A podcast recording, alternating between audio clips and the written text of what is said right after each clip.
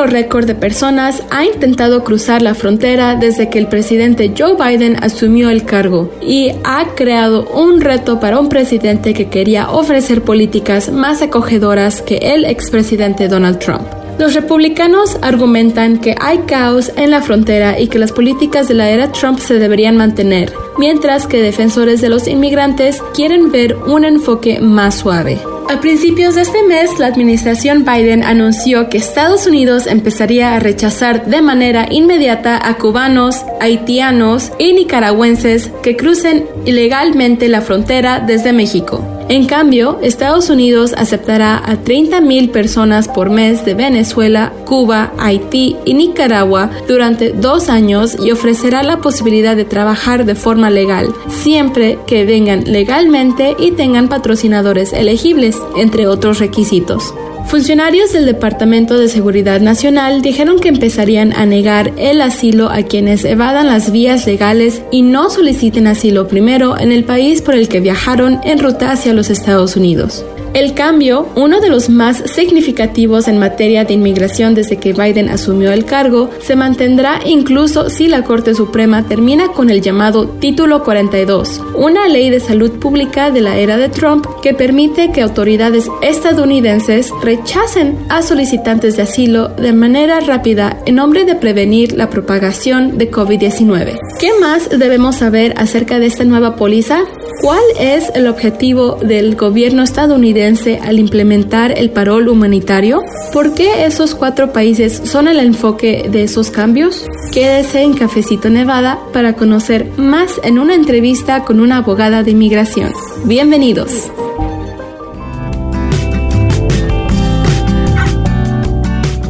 Si usted nos acompaña cada semana aquí en Cafecito Nevada Podcast, sabe que uno de los temas que más cubrimos tiene que ver con las políticas de inmigración de los Estados Unidos y también cómo afecta a la comunidad inmigrante aquí en Nevada. Justamente como ya escuchó usted, hoy vamos a hablar de lo más reciente acerca de lo que se conoce como Título 42, pero también de este anuncio reciente que involucra a personas de Cuba, Haití y Nicaragua que quieren ingresar aquí a los Estados Unidos en algo que se conoce como parol humanitario. Y para entender mejor de qué se trata todo esto, además de informarle de eso, de lo más reciente, hoy nuestra invitada, la abogada de inmigración Marta Menéndez de Justice in Motion, también va a platicar con nosotros a detalle, a hacer un análisis para que entendamos mejor no solo estas noticias actuales, sino comprender más a detalle estas pólizas de inmigración. Así que muchas gracias por acompañarnos una semana más. Les saluda Luz Gray, soy editora asociada con el sitio de noticias en internet de Nevada Independent en español. Y también quiero aprovechar para darle las gracias por su apoyo a nombre de todo nuestro equipo, porque justo el día 17 de enero del 2017, de Nevada Independent lanzó su sitio de noticias en internet, tanto en inglés como en español. Así que cumplimos ya 6 años de estarle informando y también recién este podcast llegó a su episodio 250. Eso nos da mucho gusto y también nos impulsa a seguir adelante con nuestra labor periodística. Así que muchas gracias por su apoyo. Le invito a escuchar entonces esta entrevista donde también me acompaña mi colega Michelle Rindels. Vamos a escuchar.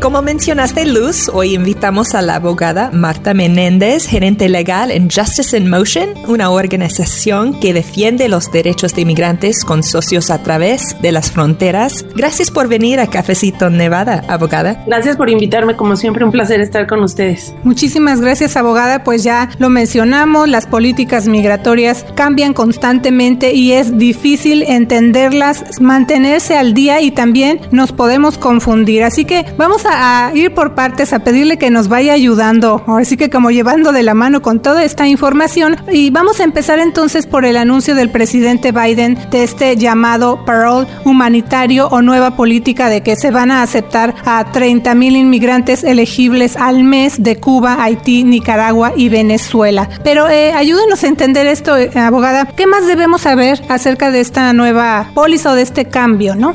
Gracias por la pregunta, porque sí, como mencionan, las cosas cambian a diario casi y es bastante complicado para que la gente que no esté involucrada a diario en estos temas, que pueda entender qué es lo que está sucediendo, ¿no? Y bueno, hablando de lo que es el parole humanitario, es como un permiso humanitario para poder ingresar al país. Como comentabas tú, ahorita se está ofreciendo a personas de esos cuatro países, Nicaragua, Haití, Venezuela y Cuba. La idea es que van a dejar entrar a 30,000 personas por mes, pero muchos de nosotros activistas y gente que está involucrada desde el punto de vista de derechos humanos, ¿no? Sí es algo muy bueno, es una noticia muy buena para esas personas, ¿no? 30,000 cada mes de esos países, buenísimo, ¿no? Especialmente cuando pensamos que en Haití siempre ha habido bloques, ¿no? En contra de ciertos países, incluyendo Haití, precisamente, ¿no? Entonces sí es muy buena noticia, pero lo que pasa es que cuando nosotros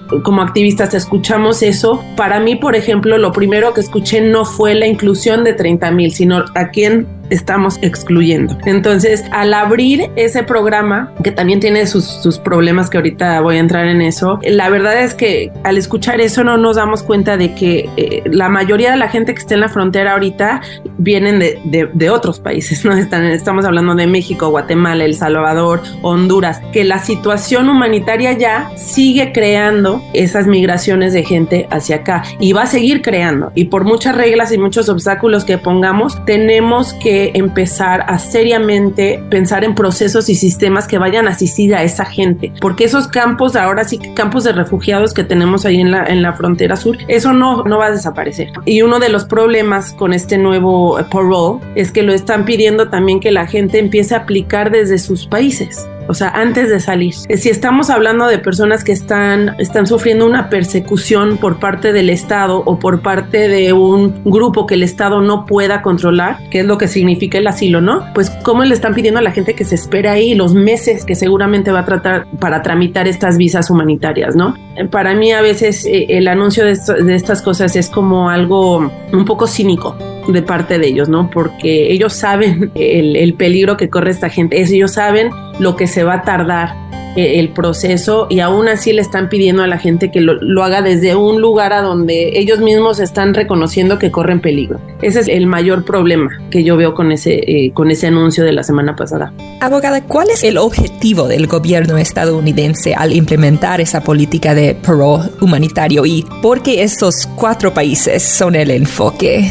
Esa es muy buena pregunta y yo creo que la respuesta cambia dependiendo de quién le pregunte. A mí yo hablaba del cinismo, ¿no? Yo pues también soy ya bastante cínica después de mis experiencias y yo siento, a mi parecer, a mi oído, cuando escuché eso, como les digo, lo primero que pienso es, nos están dando migajas para que nos dejemos de dar de cuenta de a todas las personas que seguimos excluyendo, porque ahorita vamos a hablar, yo sé, del título 42, pero eso sigue en efecto y entre más tiempo sigue en efecto, más peligro corren las personas que están afectadas por eso. Entonces, al tomar esos países que no representan la mayoría de la gente que está en la frontera, es eso, ¿no? Es dar migajas para que no nos demos cuenta del problema humanitario que sigue creciendo, porque no nos hemos aproximado a una solución con la debida fuerza y con el debido enfoque que deberíamos de tener, ¿no? Entonces, yo siento que es algo así como para desviar la mirada a donde queramos y que puedan decir que sí están haciendo algo, ¿no? Que no dudo que mucha gente sí lo esté tratando de hacer, sí esté tratando de controlar la situación de manera humanitaria positiva, pero la verdad es que el resultado no es eso.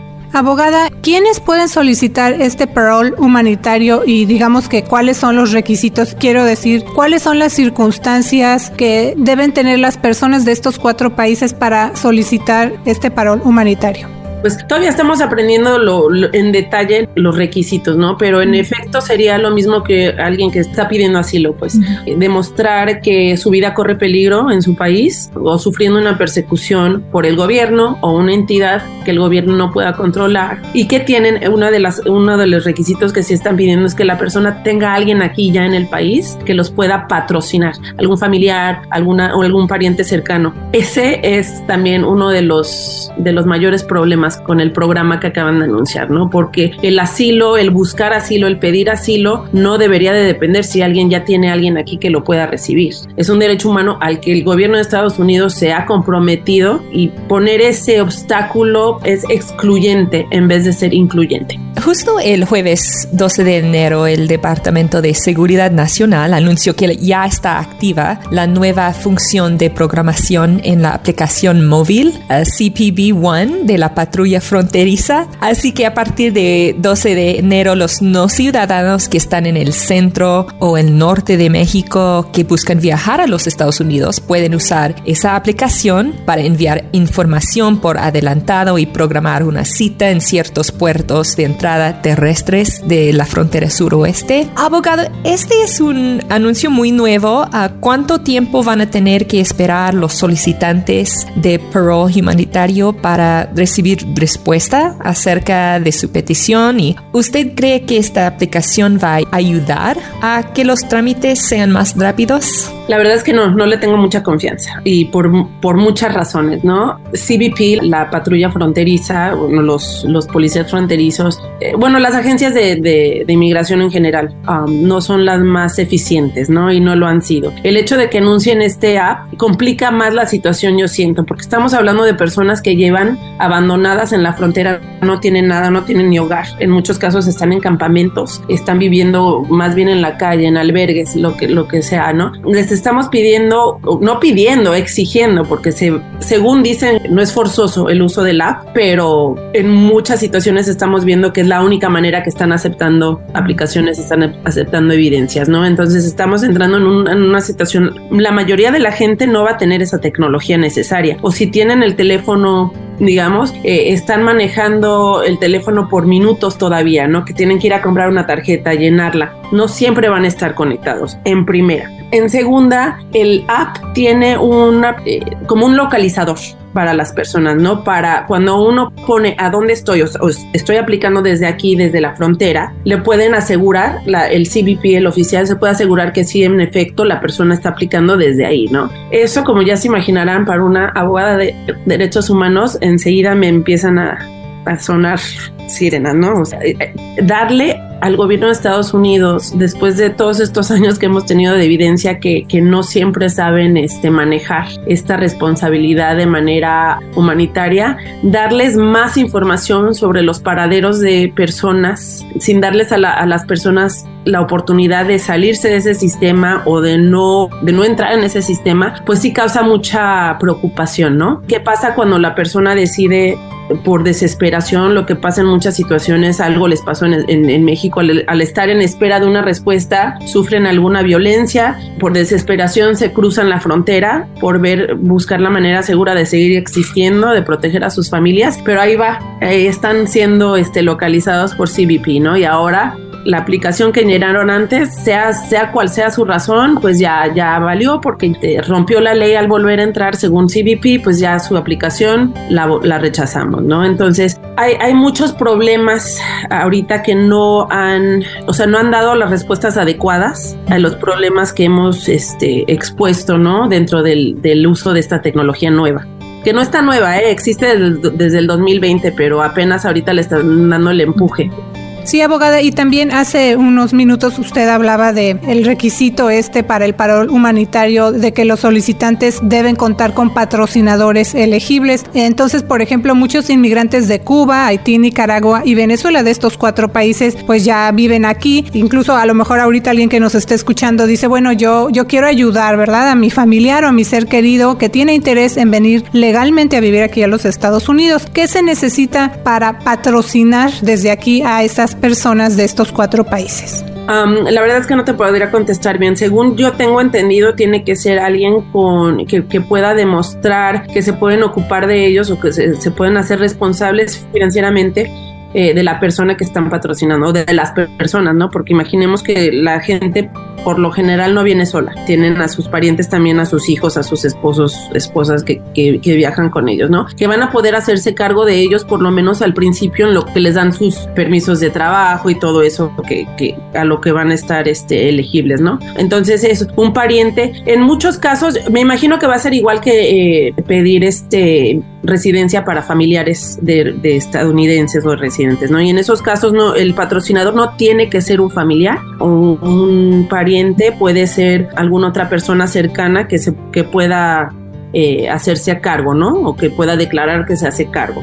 Ahora sí no sé si pueda ser y no, la verdad no recomendaría que fuera alguien que esté indocumentado, porque también se exponen, ¿no? A después los problemas que vienen con todo eso, ¿no? Entonces, pero por ahorita tendría que ser una persona muy cercana, establecer que hay una relación existente para poder argumentar en contra de cualquier cargo de fraude o lo que sea. Va a ser alguien que tenga una relación establecida con la persona que lo está pidiendo.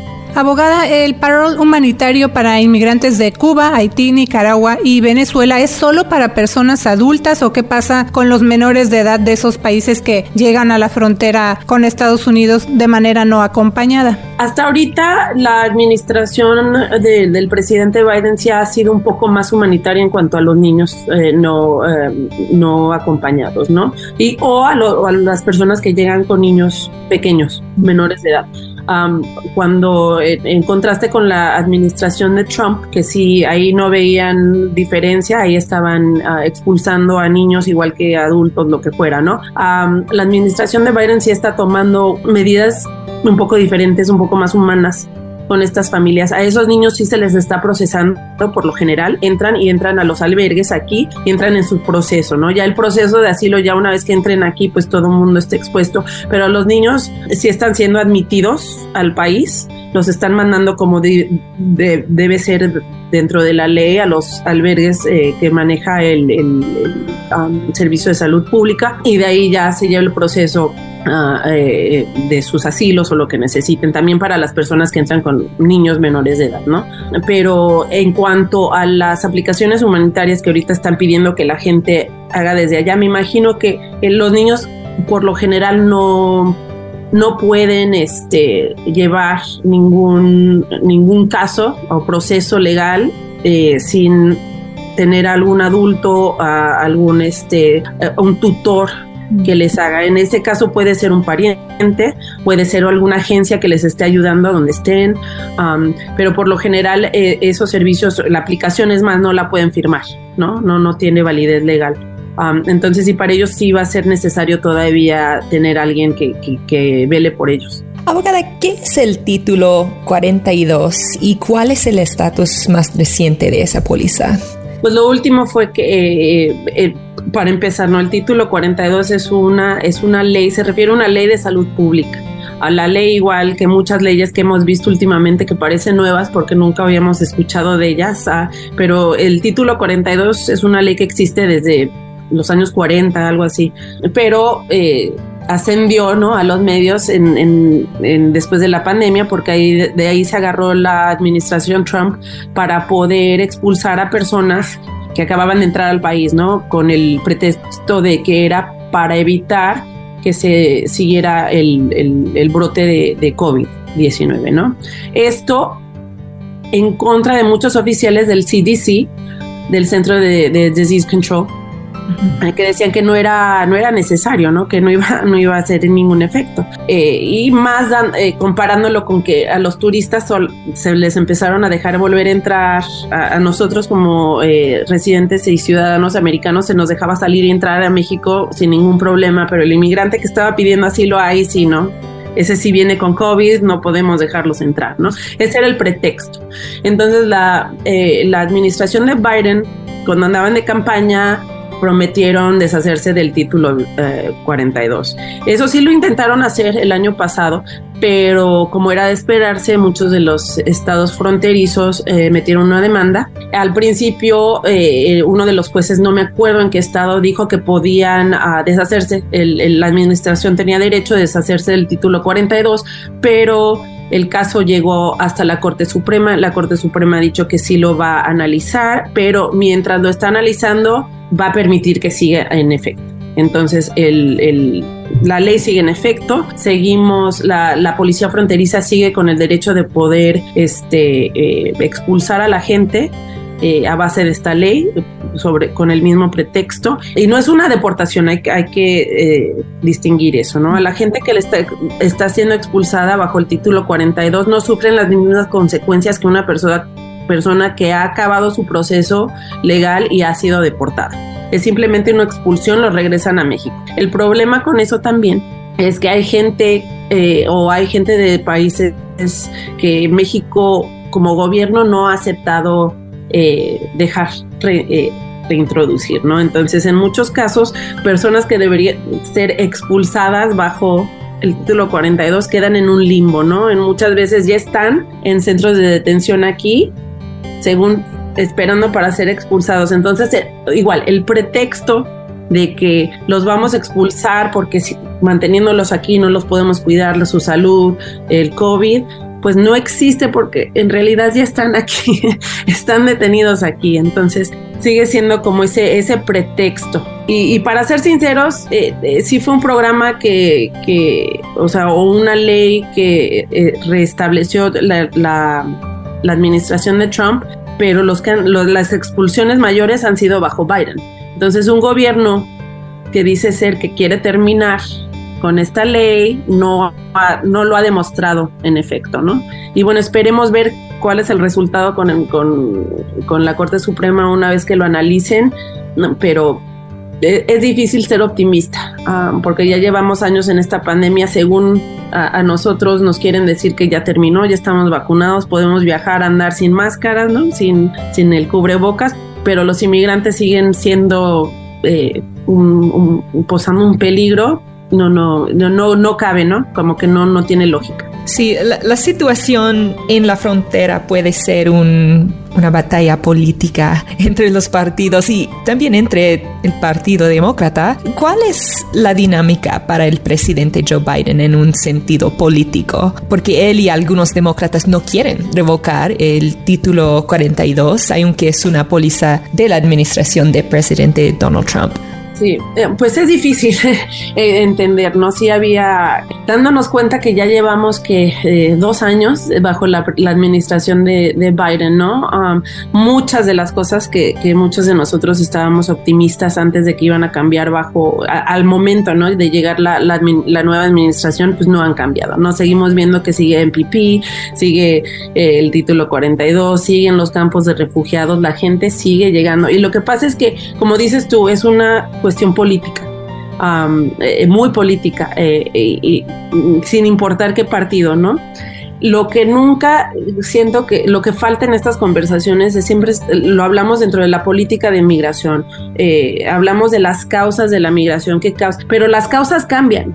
Hace 10 años eran diferentes, en 20 años van a ser diferentes. Lo que no cambia es más que un derecho humano de migrar, es un impulso humano. Las personas hemos migrado de un lugar a otro desde que existimos. Eso no va a parar. Y por muchas leyes que pongan, por muchos obstáculos que pongan, va a seguir, ¿no? Y si no nos damos cuenta de eso y no lo aproximamos desde como con un lente más abierto a lo que son los impulsos humanos, esto no va a cambiar por mucha política que queramos seguir, y esto va a estallar en algún momento porque los pueblos fronterizos están sufriendo un momento de violencia como nunca antes, ¿no? Y eso es porque estamos concentrando a la gente más vulnerable en un solo lugar, y entre más sigamos sin tomar los pasos necesarios para verdaderamente tratar de cambiar la situación, pues va a seguir eso mal. Y eso para mí no es un tema o un problema republicano ni demócrata. Para mi parecer, no hay nadie que en verdad esté velando por las personas que necesitan o que están en una situación vulnerable como lo están los migrantes en la frontera. Bueno, abogada, el tema de inmigración es muy extenso. Ya dijimos también al principio que tiene muchos cambios y muy constantes, así que nos gustaría invitarla para que regrese pronto a Cafecito Nevada. ¿Hay algo más que le gustaría agregar? No, muchísimas gracias siempre por la oportunidad. Me encanta que haya estos espacios que para dar información, ¿no? Porque sí, la la falta de información verídica es un grave problema. Entonces les agradezco a ustedes la oportunidad y cuando quieran aquí estoy. Muchísimas gracias, abogada. Una vez más, gracias a la abogada Marta Menéndez, gerente legal en Justice in Motion, una organización que defiende los derechos de migrantes con socios a través de las fronteras. Le deseo que tenga una semana llena de éxito. Yo soy la reportera Luz Gray. Y yo soy la reportera Michelle Rindels. Nos escuchamos la próxima semana aquí en Cafecito Nevada. Visite nuestro portal de internet y suscríbase a nuestro boletín gratuito. Nos encuentra como de Nevada Independent en español. Nuestro estado, nuestras noticias, nuestra voz. Para la información más actualizada al momento, síguenos en redes sociales como de Nevada Independent en español, en Facebook, NB Indie en español, en Instagram, NB Indie en español, en Twitter, de Nevada Independent en español, nuestro estado, nuestras noticias, nuestra voz.